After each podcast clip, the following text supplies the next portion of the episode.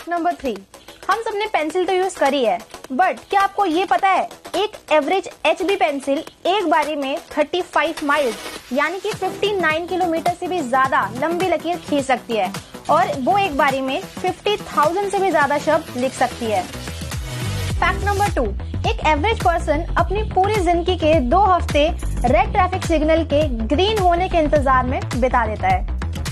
Fact number one West Africa में एक tribe है, जिसका नाम है मातमी। और ये लोग मर चुके लोगों की खोपड़ी, यानी कि स्कल से फुटबॉल खेलते हैं।